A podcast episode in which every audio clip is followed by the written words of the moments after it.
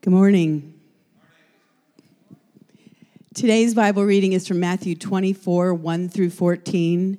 Jesus left the temple and was walking away when the disciples came up to him and called his attention to its buildings. Do you see all of these things? He asked. Not one stone here, truly I tell you, not one stone here will be left on one another. They will all be thrown down. As Jesus was sitting on the Mount of Olives, the disciples came to him privately. They said, Tell us, when will these things happen? What will be the sign of your coming and of the end of the age? And Jesus answered, Watch that no one deceives you. For many will come in my name, claiming, I am the Messiah, and will deceive many. You will hear of wars and rumors of wars. But see to it that you are not alarmed, for such things must happen, but the end will still come. Nation will rise against nation, and kingdoms against kingdoms. The end there will be famines and earthquakes in all in various places.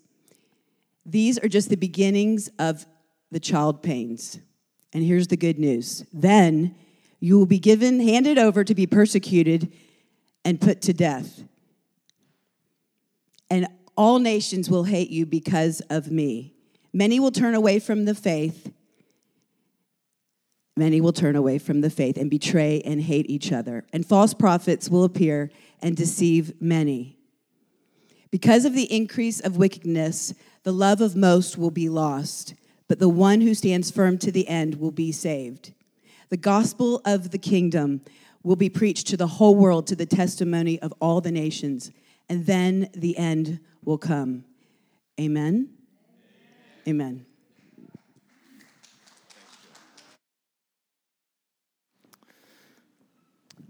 All right, good morning, everybody. My name is Cole Fakes. I'm the pastor here, as Kerwin said, one of the elders here. And uh, yeah, we've come to the end of the world, so kind of. If you're new here this morning, if you're a visitor with us this morning, thinking to yourself, oh man, this is one of those churches. Here we go. We're not in week 30 of our end time series. We actually are going through the Gospel of Matthew. And we've arrived at this passage on this week. And so I just want to, before we get going into this passage, I just want to step back for a minute and just say something about uh, why we're doing what we're doing, which is we're, we started in January and we're preaching through the Gospel of Matthew. We're not doing every single word, but we're doing every passage, basically, every section of Matthew, because we really want to get the whole sweep and context of what God is saying to us through His Word. Not, not just plucking things out like little pearls here and there. We want to get the full sweep of what God is saying. And so, one of the benefits of just preaching through books of the Bible is that God basically determines what you're going to talk about. And the great thing about it is, if you get the whole Bible, you need that to make a whole Christian. Whole Bibles for whole Christians. And so we're just committed to preaching what comes next and um, having God lead us through those passages. Now, the second thing is, isn't it amazing when it works out that after the last couple weeks we've had, this is the passage that's queued up for us this morning. We did, I decided this in January, and here we are. I guess there was probably a decent chance something would happen in the Middle East sometime during our Matthew series. But here we are. And uh, so we're taking this passage about the end of the world. But as I want you to see this morning, it's actually only kind of about the end of the world. Jesus is talking to his disciples in response to a question. And the question is when will all these things take place. Now, in the immediate context, and this is one of the great things about coming up from where we have been in Matthew, the immediate context is not the end of the world. The immediate context is the destruction of the temple in Jerusalem, which would happen in about 35 years' time in the year 70 AD. And the greater, broader context is when will the judgment of all things occur at the end of the age? Now, this passage could hardly be more relevant, not just this week, but in general, because doomsday prepping and end time speculation is maybe the largest cottage industry in evangelicalism. I mean, there is constant prediction about the end of the world, constant talk about whether or not we're in the end times. And the good thing for us is this is not new. People for 2,000 years have thought that they were in the end times. And in a sense, they were right. In fact, in, in a sense, everybody that thinks that is right. The Bible speaks often of us being in the final age before the age to come. But, you know, there, there are excesses here. So, as part of my sermon prep this week, I went and, and saw if I could watch part of an episode of Doomsday Preppers, which is not what you think about when you're going through seminary in terms of sermon prep, but it was very entertaining. In episode one, season one of Doomsday Preppers, it's called Bullets, Lots of Bullets. I kid you not, that is the title of the episode. And it opens, I just couldn't help but tell you this. It opens by saying, Dennis and Danielle are typical middle class family, except, and then it flashes over to Dennis, I'm preparing for a solar eruption in the year 2012. Well, watching this in the year 2023 adds a whole new angle to this show. These people are essentially predicting, whether they're religious or not, some kind of imminent event that is going to end the world. And their preparation consists of canned vegetables and water and solar panels and, yes, bullets, lots of bullets. Christians have been in the predicting business as well. The most notable prediction of the end of the world probably is Hal Lindsey's book, which is called The Late Great Planet Earth, which I will say probably gets a bad rap um, beyond what he was trying to do. But in, general, he predicted that if you look at the Seven Day War in the 1960s and the Soviet Union and the state of Israel being reestablished, the chances are very high that Jesus is coming back before the year 1984. And he didn't. But the book sold 30 million copies. So it was followed by another book called The 1980s Countdown to the Apocalypse. I was born in 1989. I'll just throw that out there. Planet Earth, 2000 AD, will mankind survive? And on and on and on and on. You might be noticing a pattern here. This is not just Hal Lindsey, this isn't just our brand of evangelicalism. This is the whole history of the church wondering when is God finally going to deliver on his promises? When is he going to do what he said he was going to do? When are things going to finally get bad enough that he says, "All right, let's call it quits. Let's wrap this up. Well, the question this morning is not what do these people say about this, maybe what your tradition or your background is. The, the question this morning is what did Jesus say about all this? What did, what did Jesus have to say about the end of the world? And in this passage, Jesus gives us kind of two sides of this. On the one hand, this is a very important topic. And I don't make light of Hal Lindsey to say that what he's saying isn't important. It is important. Jesus devotes a whole block of teaching to this very topic. In fact, the Gospel of Matthew is divided up into five major blocks of teaching, starting with the Sermon on the Mount in chapters 5 through 7, instructing the disciples, going all the way up to this one, which is the last big block of teaching called the Olivet Discourse about this very topic. When will these things occur. So Jesus is very clear. This is an important topic. Christians should think about this. We should talk about it. We should long for the day when God is going to bring all things full circle and he's going to send Jesus to return and he's going to make things right. We should long for that. Jesus comes and when he leaves the temple at the end of chapter 23, he pronounces a curse on the temple that the presence of God, because of their false worship and their rejection of the Messiah. The glory of God, it's like, is getting up and leaving the temple. And this, this is a prophecy that is fulfilling the book of Ezekiel in chapter 11, where Ezekiel looks and he sees the temple, and God's presence rises up from the Holy of Holies, and it goes over east and it settles on this mountain to the east side of Jerusalem called the Mount of Olives. And what you see Jesus doing here is he leaves the temple. The glory of God has returned to the temple in Jesus Christ. But he's been rejected and forsaken. And just about four days after this, he's going to be put to death on a Roman cross.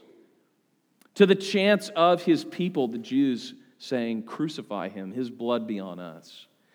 And the glory of the Lord in the face of Jesus Christ goes to the east, and he goes up this mount called the Mount of Olives.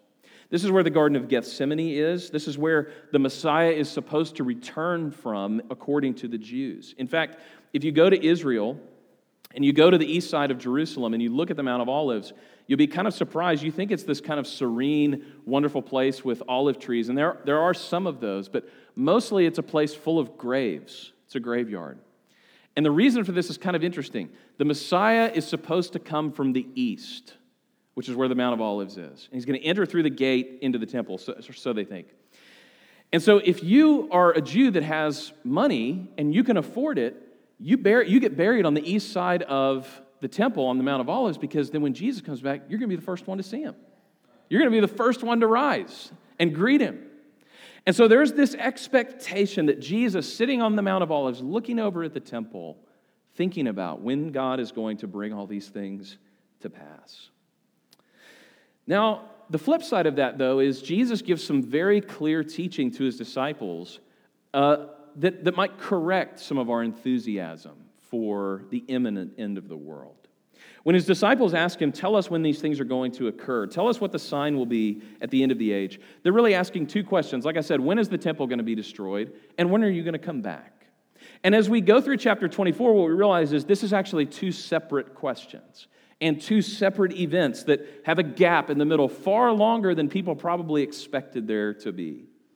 And so Jesus is teaching them about what will occur in the time period between the temple being destroyed in 70 AD and the return of Christ 2,000 years and counting years later.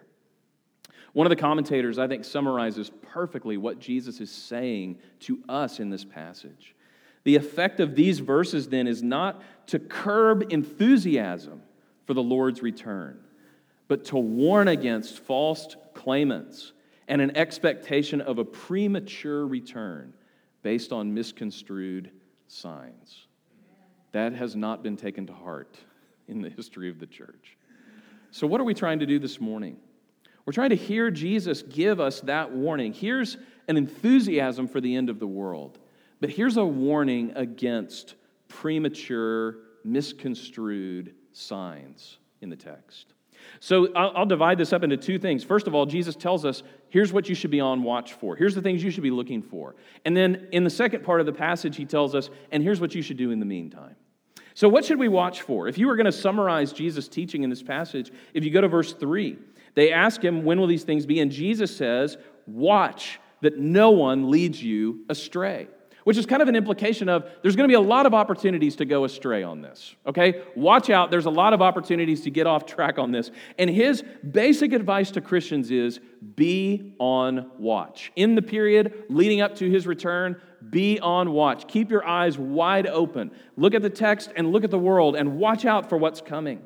The final words out of Jesus' mouth towards Jerusalem are keep watch. There are things coming that you need to pay attention to. But in verse 8, he also says all of these things that are going to happen, and we're going to go through some of these things because these are the famous things that we talk about as is the, is the apocalypse upon us? He says, These are not the end. In fact, this is maybe one of the mis, most misinterpreted verses in the Bible. He says, All these things are but the beginning of the birth pains. We, we sometimes have taken that like, This is it, it's coming. The effect of this is, Hey, this isn't it. When you see these things, this isn't it. Things are still a ways away. These are the beginning of the birth pains. This is like, you know, we all have friends who have gone to the hospital like way too early to have the baby and they get sent home. Sometimes we've got friends that got sent home multiple times. You know, it's time. They're like, it's not time. You go home, come back in a couple of days. Not us. We got to the hospital two hours before our baby was born. We were right on time. But there's the metaphor that Jesus is using is common to anybody who's been in this situation. There's lots of moments where you think, is this it? But it's not it. And this list that Jesus is going to give us, I'm going to, I'm going to split up into four things wars and rumors of wars, persecutions, false teaching, and the falling away or the lulling of love in believers. All these things are like the Braxton Hicks of the end times. The end is coming, but not quite yet. So Jesus lists, and I'm, I'm ordering these not in the order of the text, but in the order of prominence that we talk about things with, with when we talk about the end times. The first one is wars and rumors of wars. Anytime there's a war, the end time is upon us, especially if it's in the Middle East. If it's in Jerusalem, the end time must be here. And Jesus says, Don't be deceived. You will hear about wars. You will hear rumors of wars. You will hear about kingdoms coming against each other. That is the normal course of history in a sinful, fallen world. See, what's happening in this passage is Jesus is listing things that aren't things that are like, oh, this is the war to end all wars. What he's doing is, these are the things that should whet your appetite and say, I cannot wait until Jesus returns.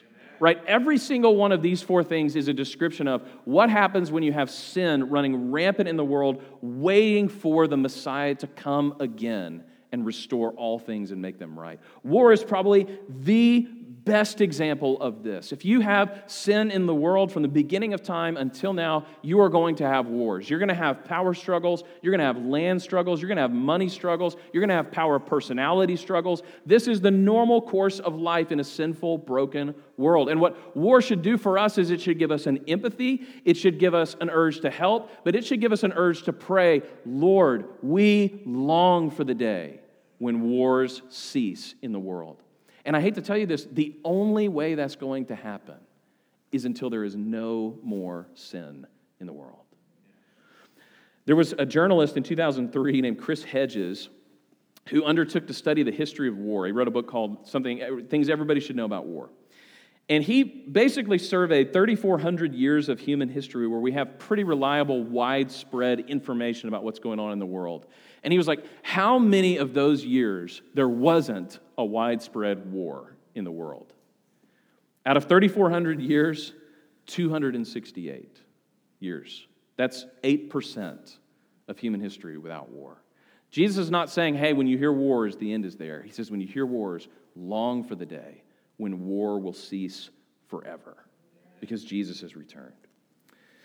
The second one is persecution. Another thing in, in our world that we've been told in Scripture we should expect as believers. And, and as American believers, we've kind of been on a hiatus of this for a while. But the rest of the world, actually, the number of martyrs in the last 10 years is more than the whole first century of the church. Persecution is rampant against Christians in the world. And one of the things about persecution is it gets us ready for the day that we see Jesus return and make things right.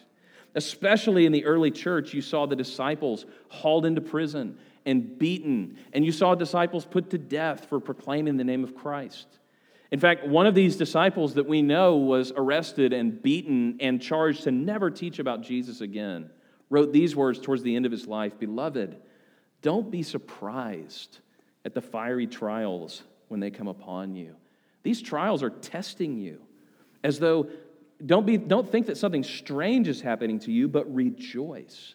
Insofar as you share in Christ's sufferings, you may rejoice and be glad when his glory is to be revealed. God may have a million purposes for suffering in our lives, but one of the purposes, and, and the purpose that he mentions in this passage, is the suffering that we experience now makes us ready for the day when Jesus returns and we see him in his glory and we love his appearing because we've been saved from what we've experienced. One of the things that happens in suffering is it gets us ready to be with Christ who suffered more than anyone. Not just physically on earth, but spiritually on the cross, having the wrath of God on our behalf put upon him. His sufferings guarantee that there will be a day where there's no more suffering. So we long for his return in persecution.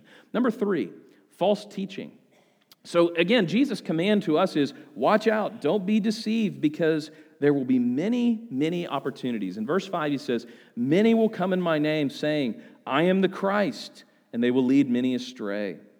Now, I think Jesus is talking generally about false teaching here, and you don't have to have somebody say, I'm Jesus, you know, to be a false Messiah.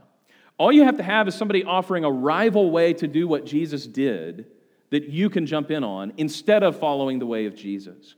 And if you've got wars going on in the world and persecution going on in the world and speculation about what might be happening in the world, there are so many opportunities for us to get off the train that is headed to Christ's return onto some safe landing spot that is a false hope for salvation.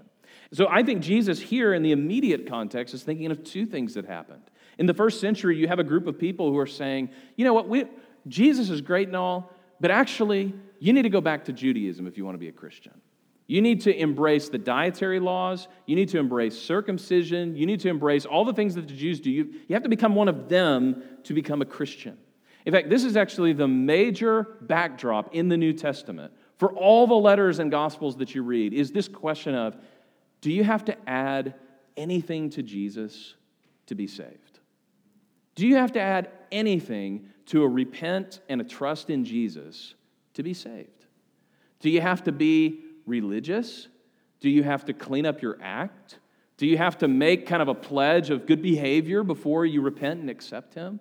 The apostles are struggling with this to teach people you don't have to do anything to be able to come to Jesus. In fact, it's even, it's even stricter than that. You can't do anything to come to Jesus. If you add anything to Jesus, Paul says in Galatians, you've nullified the whole thing. Still to this day, 2,000 years later, the easiest off ramp from the clear teaching of the gospel is it's Jesus plus something else.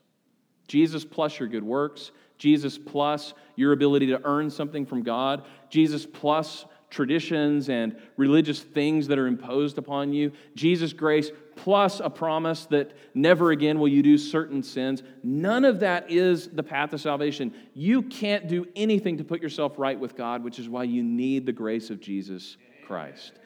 And so that particular teaching of the New Testament actually hasn't gone away. It is an easy off ramp for us to say, Jesus, I get that, but now it's on me. The second thing that Jesus is probably referring to is what happens right before Rome comes in and destroys Jerusalem in 70 AD. In the year 66, you have an uprising from the Jews, and you have people claiming to be the Messiah. Now, these people are not claiming to be the Messiah in the same way Jesus did. Jesus claimed to be the Messiah and ended up throwing off the rule of the Romans in the church hundreds of years later by dying. If you think about it, Jesus' strategy is not one that we would embrace from a worldly perspective. How do you conquer the most powerful empire in the world at the time? You let them kill you. Not a winning strategy. So these false messiahs don't take that strategy. What they do instead is God is on our side. This person is the Messiah. We're going to fight the Romans and throw them off, and God will be vindicated, and all of our troubles will go away. And they tried that in the year 66. And the Romans came in and they killed everybody in Jerusalem and they burned it down and they toppled the temple and they exiled them across the world. And they were left thinking, that must not have been the Messiah. That must not have been the Messiah. There's a seductive option that success now by worldly human means is going to bring about God's end. And I'm here to tell you that this false teaching, this kind of false Messiah, is still alive and well. God didn't just decree, here's what's going to happen in the end. He's given us many of the intervening steps. He's going to do things His way, by His rules, by His outlook, and we're going to jump on His way of doing things, or we're going to be perpetually disappointed. If you try to bring about the kingdom of God in a way that makes us look good, or powerful, or strong, it's a recipe for following a false hope in the Messiah. Our Messiah conquered by dying on a cross, for giving his life for other people, not by coming to be served, but to serve and to give his life as a ransom for many. We should not think for a moment that our lives are going to achieve God's goals by going about it in a different way.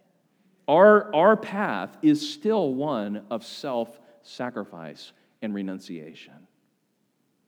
There will be many false hopes. There will be many ways to say, I don't have to embrace all of what Jesus teaches. I don't have to be a full disciple of Jesus. I can keep this part of my life over here away from him. But Jesus says, don't be deceived. The truth is right before you. Follow Jesus and him alone. And that is the way that God is going to accomplish his plan in the world. Here's the last thing. This is the one that gets, gets skipped over the most, but I think it's the most powerful line of this section of this, of this teaching of Jesus. He says, They'll deliver you up to tribulation and put you to death, and you'll be hated by all nations for my name's sake. And then many will fall away and betray one another and hate one another. And false prophets will rise up and lead many astray. And then listen to what he says here. And because lawlessness will increase, the love of many will grow cold. The love of many will grow cold. See, this is a particularly important point to Jesus because when Jesus appears to John and tells him, I want you to write these letters to the seven churches in the book that we call Revelation. In the beginning of that, he addresses the church in Ephesus. And in the church in Ephesus, which is probably the most powerful and prominent church of the New Testament outside of Jerusalem, he says this to them. He says, I know your works, your toil, your patient endurance, how you cannot bear with those who are evil, but have tested those who call themselves apostles and are not. I know that you are enduring patiently and bearing up for my name's sake, and you've not grown weary, but I have this against you. Right? This overall is a healthy church. They're doing all the right things, but, but I have this against you. You have abandoned the love that you had at first. You've abandoned the love you had at first. You got the outward things right. You're doing things doctrinally that are great. You're, you're doing things socially that are great. You're all after justice. You're doing all kinds of wonderful things, but, but hey, the, the heart is starting to wane. Now, th- this is especially powerful in Matthew because right before this, a couple of weeks ago, I preached on this. Right before this, in chapter 22, somebody comes up to Jesus and says, How would you summarize all of this? How, how would you summarize the law? And Jesus says, Here's what it comes down to Love the Lord your God with all your heart, soul, mind, and strength, and love your neighbor as yourself. On this depends all the law and the prophets. What Jesus is essentially saying there is if you're doing all these wonderful things, but the love in your heart is growing cold for God and for others, all those other things don't matter. The heart of all of this is that you, in your deepest part, your heart, soul, mind, and strength, would be completely given over to God and loyal to Him and following Him and throwing all of yourself dependent on Him. That's the core. Don't let that start to wane when you get frustrated, when you're not seeing God deliver the way you think He should. It says, when lawlessness increases, when the world around you feels like it's going crazy and things are not working out for Christians, and the way that God calls you to do things is actually making you step back in the eyes of the world, when that happens, beware that your love might grow a little bit cold. Something might come in and look more attractive to you than God does. Something might come in and offer you a way of giving part of yourself to it instead of worshiping God. Here's the thing to be on your guard against if you're a Christian is that anything would steal that full hearted love for God away. Watch out, Jesus says, when lawlessness increases, when you feel like your back's against the wall, when you feel like a minority, when you feel like all of these things are overwhelming, look first at your own heart and make sure the love that you have for God and for other people doesn't grow cold. So this passage kind of earns its reputation, right, for a downer end of the world passage, just like it doesn't even have the end of the world anymore. It's just bad. But Jesus turns on his disciples and he says, Here's something, though, I want you to know. As you're watching out, here's what I want you to do in the meantime. All of this will happen to you, and all of this will be God's plan to bring in the end of the world, but it's the one who endures to the end that will be saved.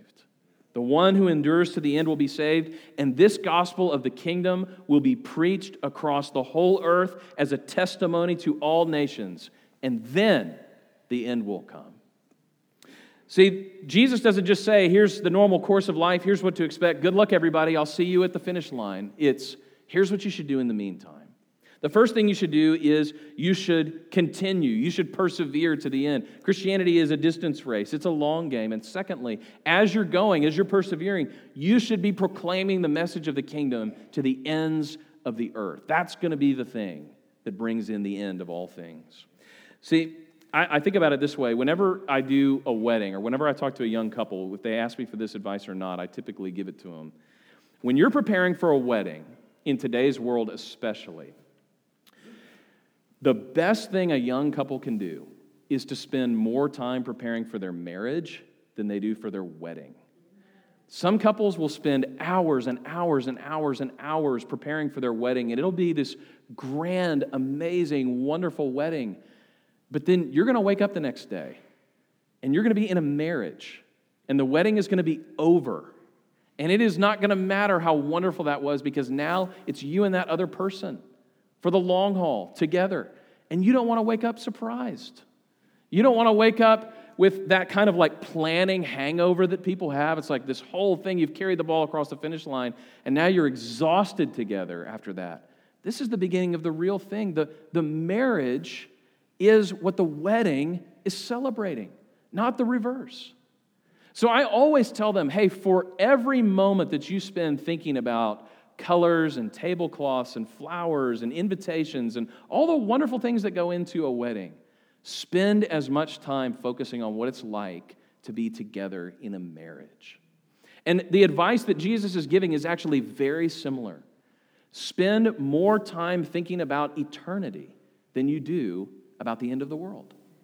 Spend more time fixing your gaze and your heart and learning and studying and thinking and longing for what it'll be like after the end of the world. Life after Jesus returns is the thing that we're all going for. That's going to be the moment where we our eyes close here and they open with Christ and we're going to be with him forever in eternity where everything is made new and we are whole and we are healed and it's just and wonderful and good. That's what we've got to be longing for. Jesus his his point here is spend your time thinking about that. You know, Jesus says in the Gospel of John, I'm going to prepare a place for you. And in, and in fact, what we can draw from that is Jesus is spending more time thinking about eternity than he is the second coming. Later in this passage, we get the famous verse that almost nobody has borne to mind. Not anybody, even the angels or the Son, know when the second coming is going to occur. So don't worry about it. You'll know it when it happens. You're not going to miss it. Trust me. It's, it's going to be pretty spectacular. But it's going to be nothing in comparison to what happens after that. Jesus is spending his time now. He's not just reigning and interceding for us, he is preparing a place for us so that we can come and be with him for all eternity. See, this is the wonderful message of this passage is Jesus wouldn't give us a passage like this without recentering our hope on things to come. He says, "Those who endure to the end will be saved." Now that that can actually be kind of discouraging. If you're in a trial right now, if you're suffering right now, you're like, all I have to do is make it to the end, but all I've got to do is make it to the end of this. You know, the, the comforting thing here is that Jesus hasn't just said, if you're good enough, if you're strong enough, if you can make it long enough, then you will be saved. Because the roundabout point that we should all recognize if you spent any time reading the New Testament is what God's will for you is to endure to the end, is what He has promised to do for you to the end. See, this isn't just, hey, I'll see you there if you can make it. It's, you need to make it to the end because that is my goal for you. Did you know that God's will for your life generally is that you would make it to Him in the end safely and whole and holy before Him? In fact, God has set His heart on bringing you safely into His heavenly kingdom. God has told us to do it, and He has promised to do it with us. It, it, it reminds me there's this amazing scene at the end of the Lord of the Rings. And if you've read the books, it's even better than in the movie, but the movie's pretty good. And they're getting up to the slopes of Mount Doom. Spoiler alert, the whole thing is they got this ring, they're trying to destroy it. And all this stuff happens, but they finally get there. And at the end, Frodo, who's carrying the ring, he's going up to the mountain and he collapses. I mean, he's hundreds of yards away from what they've been spending years trying to achieve, and he can't go on one more step. And do you remember what happens? His friend, who started out the thing as his gardener, his valet, Sam, picks him up and carries him up the slope to the edge of the mountain where they throw the ring in. It's one of those moments where you find out that as committed as Frodo has been to this quest, his friend Sam is actually more committed to this than he is. He is not only willing to carry the ring, he's willing to carry Frodo carrying the ring up to the edge to fulfill the mission. And Jesus' point here is not if you can make it up those slopes, if you can get there on your own power, this will happen. It's even when you can't, I am more committed to this than you are. It's a great comfort for us to know that actually God is more committed to our holiness than we are. He's more committed to our longevity than we are. He's more committed to bringing us across the finish line than we are. And there's going to be moments where He says, You can't go on any longer, but we're not stopping. We're going to get there. The one who perseveres to the end will be saved. But here's the last thing Jesus says this gospel of the kingdom will be proclaimed throughout the world. This is a little bit puzzling because we might expect Jesus to say something like this If you guys will get the gospel to the end of the world, then the end will come. Or, hey guys, be sure, as you're doing all this other stuff, to spread the gospel of the kingdom to the end of the world. Neither of those things is what Jesus says here. This is an assertion. The gospel of the kingdom will be proclaimed to the end of the earth. That is a promise that Jesus has made and one that he is going to make good on. See, the, the thing for us is we get to participate in this, but it is not up in the air as to whether or not it's going to happen. It says in the book of Habakkuk, the glory of the Lord will fill the earth like the waters cover the sea. And there's no if clause on that. There's no contingency, there's no backdoor, anything on that, that maybe in this case it won't. The glory of the Lord will fill the whole earth as the waters cover the sea. The only question is do you want to play a part in that?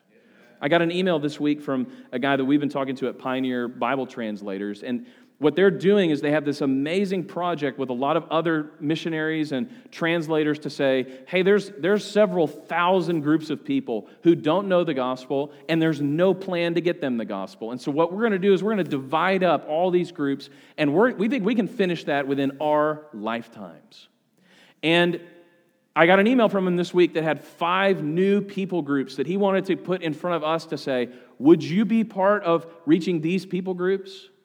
And it's taken us a while. I mean, it's been kind of surprising. We've been at this for 2,000 years. There's still a lot of people that haven't heard the gospel. But I love the way they talk about this. This is going to happen. We're going to do this. We're going to raise the money. We're going to send the missionaries. We're going to translate the scriptures. Do you want to be a part of it? And it's not just a promise that they're making, it's a promise that God has made. The gospel of the kingdom will be proclaimed across the whole earth. The movement in the Gospel of Matthew is amazing. You start out the Gospel, and the plea is to become a disciple of Jesus, to follow him, to become like him. That's what the Sermon on the Mount is all about, is this is what life looks like if you're going to follow Jesus. But then something starts to shift as you read Matthew, and all of a sudden it's not just about being a follower of Jesus or, or an imitator anymore. It's about being a citizen of the kingdom of heaven, like being a fully uh, a, fully admitted member of this kingdom. And then towards the end of the book, it, it starts to change again. You're no longer just a citizen of the kingdom, you are an ambassador of the kingdom to the corners of the earth. You may have started as somebody who was just kind of figuring out what Jesus is all about. And then he's brought you into his family and into his kingdom. And then after a while, you realize now you're on mission for this kingdom. You have a job to do. You, you've been entrusted with bringing what Jesus is doing all across the world to other people, and you're now a full participating worker in the kingdom of God. In fact, by the time you get to the Great Commission at the end of Matthew, this great go into all the world and make disciples and baptize them and teach them to obey, and I will be with you to the end of the age. We are now co workers with God in his mission that the kingdom of the earth will be proclaimed across all the world. And here's the message. In the midst of all of this, Jesus says, you should be preaching this gospel of the kingdom. The gospel of the kingdom is a gospel of salvation. And we use the word salvation like in a spiritual, kind of ethereal sense, like you can be saved, you can, you can, you can get your soul saved. But in the ancient world, the word for salvation is just the word to be saved from harm, from any kind of harm. If you go and ransom a captive from a foreign army, you have saved them. If you go and there's a plague and somebody doesn't die from it, they have been saved. If there's an imminent judgment coming and sin is a terminal condition and everybody that has sin on their record is going to be punished and you don't get punished, you have been saved. The message of the kingdom is there is a way out from all of this. There is salvation available for anybody who would turn to Jesus and trust in Him. They could be saved from all of this and put on mission with God. You need to go tell that message to everybody. Amen. The end is coming, but there's a way out.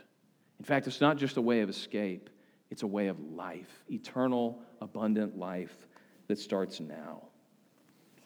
So we've come, Paul says, to the end of the ages, and we still have work to do. Jesus says, Watch out. Things are going to get bad. Things are going to be kind of touch and go for a little bit, but you've got work to do. Things may get really ugly for you, but I'm coming. So persevere to the end, and you will be saved. Let's continue the work. Let me pray. Father, we thank you for your wonderful promises to us that nothing can separate us from your love. Father, this morning, as we consider these words of Jesus about the end of all things, we don't know when the end is coming, but we know what to do until you get here. And so, Father, fill us this morning with the trust that we need and the endurance that we need, and the grace that we need to walk with you another day. Father, to take this message of the kingdom that has been transformative to us and to bring it to others who need to hear it. Father, help us as Christians who have trusted in Christ to realize that there are going to be many alternatives to Him, but only one that will give us what our souls long for. Father, satisfy us in a way that we don't want to turn to any other option. Father, by your Spirit this morning, fill us up with the full presence that we were made for to see you face to face and to walk with you.